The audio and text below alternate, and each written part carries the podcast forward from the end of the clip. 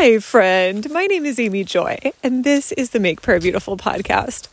I was talking to my sister recently about healing prayer, and you know, she had had a particular memory that was not a very happy memory get triggered maybe four times in a week. And each time she'd be like, Oh my word, do I really have to do healing prayer for this memory?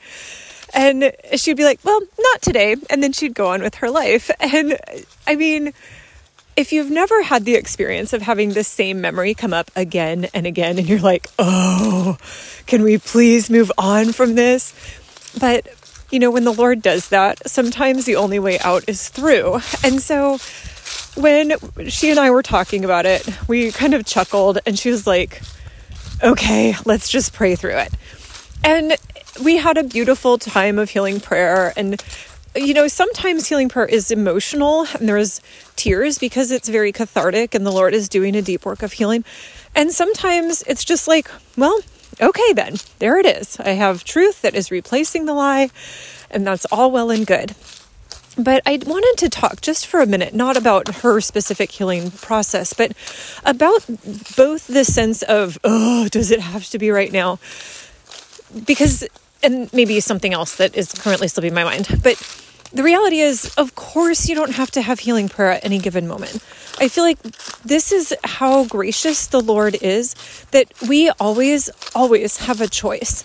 And so He will maybe bring something to mind and say, Hey, do you want to deal with this now?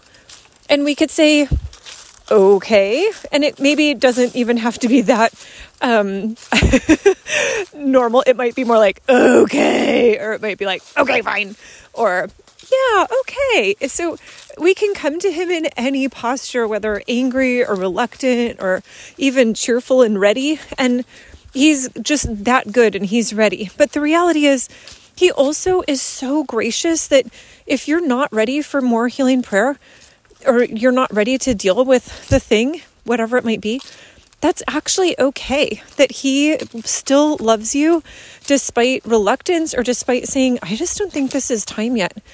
And honestly, I have done that. Some of my friends have done that where something will come up. And then sometimes we even ask the Lord, like, I can recognize that I might need healing for this. Is this the time?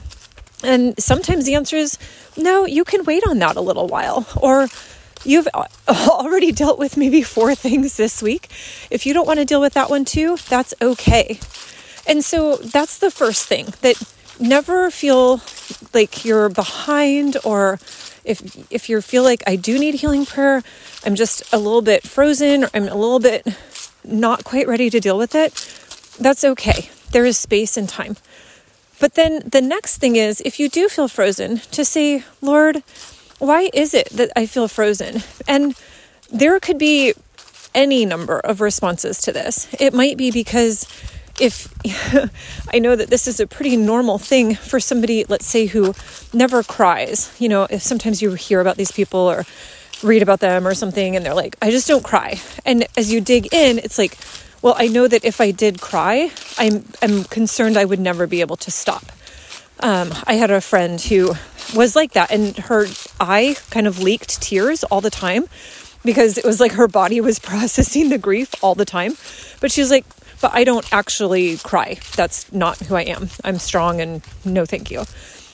And so that's that's her choice and that's actually an okay choice. And so I guess the point is you actually get to just walk out your own journey and there's no shame and there is no guilt related to what you can handle in any given moment.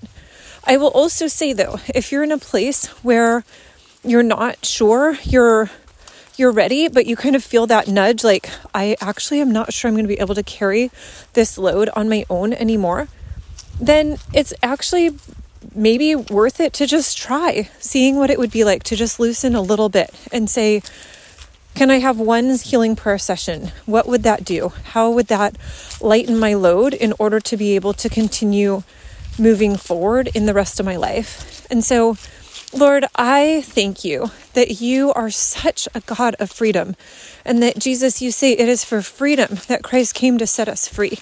So thank you for the way that you offer freedom. And Lord, I am asking that in the way that we are so needy.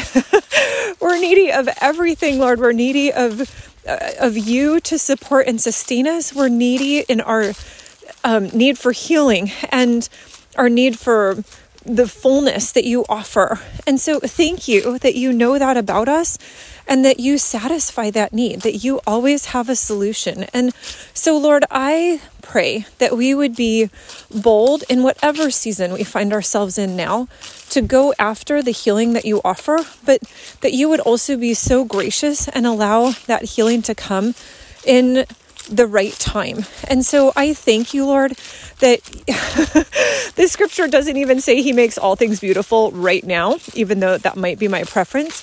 But thank you, Lord, that you say that you do make all things beautiful in your time. And so I ask that you would always be pulling us into greater alignment, us and and our time with you. And so, yeah, I guess that probably didn't come out quite right, but that our time and your time would be ever more closely aligned and that we would walk the path that you would have us walk. We thank you, Jesus. Amen.